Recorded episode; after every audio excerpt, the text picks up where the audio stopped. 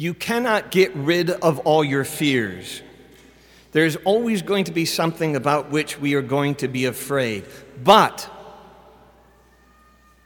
you can become braver than your fears. Father Simone just came back from his first trip to Italy, and as he was telling me stories, I was thinking about my first trip over to Rome. I was going by myself and intended to meet somebody when I got there.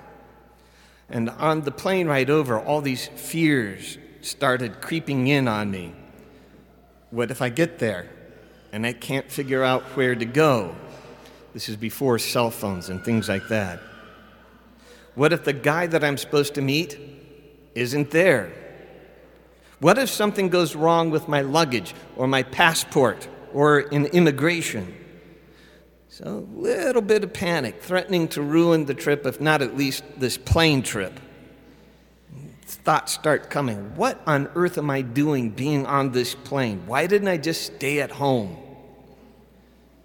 All this imagining was getting me nowhere. So, first, I prayed, and I realized that all the saints who traveled anywhere always faced problems. Over here, this window of St. Paul you can see that there's this ribbon that kind of goes around him and the places he was stopping after he had his conversion Damascus, Antioch, Athens, Corinth, and all that in Rome. And you know what he didn't have when he was traveling?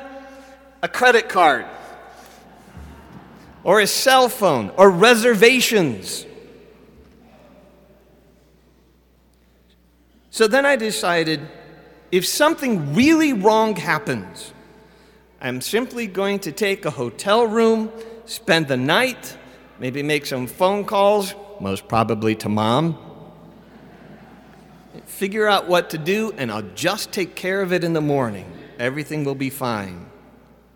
So the fear didn't completely pass, but I had a plan, and I was going to be braver than my fears, and I was able to enjoy or at least sleep through the rest of the plane flight. I was free. There is an advantage to voluntarily facing your fears. You gain freedom by not being controlled by them.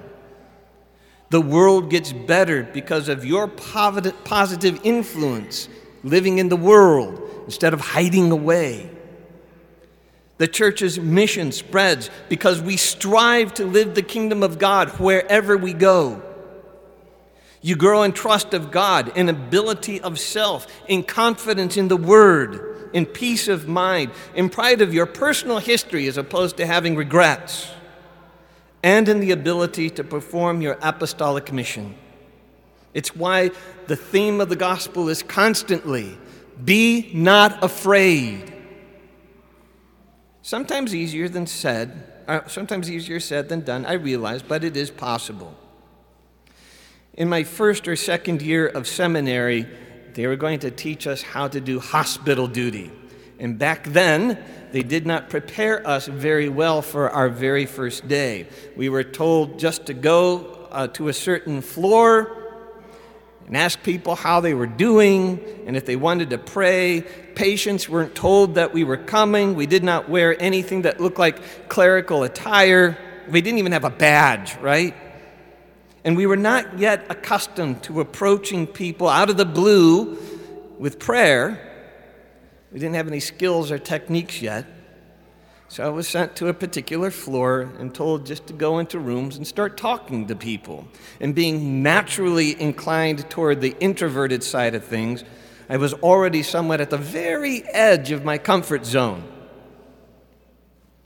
I walked into my very first room and there was a middle aged woman there in a hospital bed with two other ladies who I suppose were her adult daughters.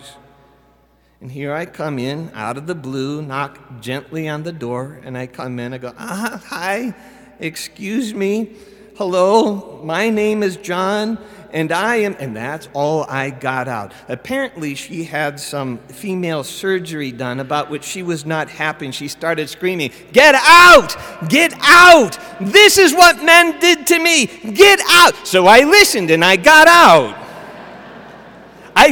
Ran out of the room. I ran down the hallway. I ran down, to the, down the steps. I ran out of the hospital, across the street into a junk store, spending the rest of my time there, eventually buying an antique clock when I should have been visiting people. The clock still sits on my mantle in my sitting room. That event haunts me to this very day. I now have 17 mechanical clocks in the, in the rectory. And for years, I cringed at the very notion of having to visit someone in the hospital. And so now when I go, I, I ask for very clear details. What's their name? What room are they in? Which bed are they in? Because I did anoint the wrong person once. You know, and it's always bed one. Is bed one next to the door or is bed one next to the window? I can never remember. And are they expecting me? And do they want me to be there? Because not everybody wants to see the priest. But now, if I'm needed to go, I go. I'm braver than my fears. Things can still go wrong and have and will, and that is bothersome, but I can handle it. And if they do have a little bit, well, I am more free. And God's kingdom is able to reach further because I can reach further than my fears. Today in the gospel, Jesus says, I give them, us, your word, and the world hated them, Father, because they do not belong to this world any more than I belong to this world. I do not ask them to be taken out of the world, but that you keep them safe from the evil one. In other words, he doesn't want to remove us from fear and temptation and worry, but to work with us that we become stronger than all of these things. How do you become stronger than your fears? Not from hiding from them, not from going to some safe place and coloring in coloring books but by preparing well and engaging with your fears, gaining skills, gaining confidence. How do you stop lady loneliness or lady poverty from causing you fear? Not by running away, because if you run away, she will always follow you. But as St. Francis tells us, turn and embrace her and no longer be afraid of her. How do you stop fear of death? By understanding it by accepting it, by trusting God, by embracing our faith.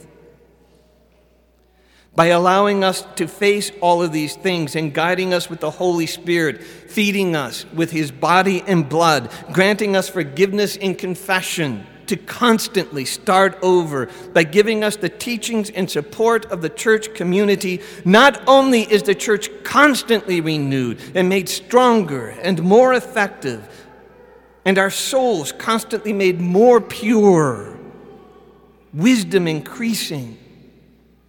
As each individual embraces this life, grabbing it by the horns and riding it, bucking and twisting, so too, then, does the world grow in holiness, in wisdom, in knowledge, in understanding, in charity, in beauty, in goodness, and in truth.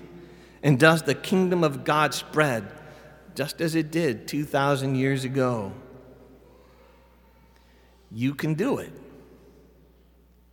The saints and the martyrs were afraid also, but their love and trust in God was stronger than their fears. And that can be your freedom also.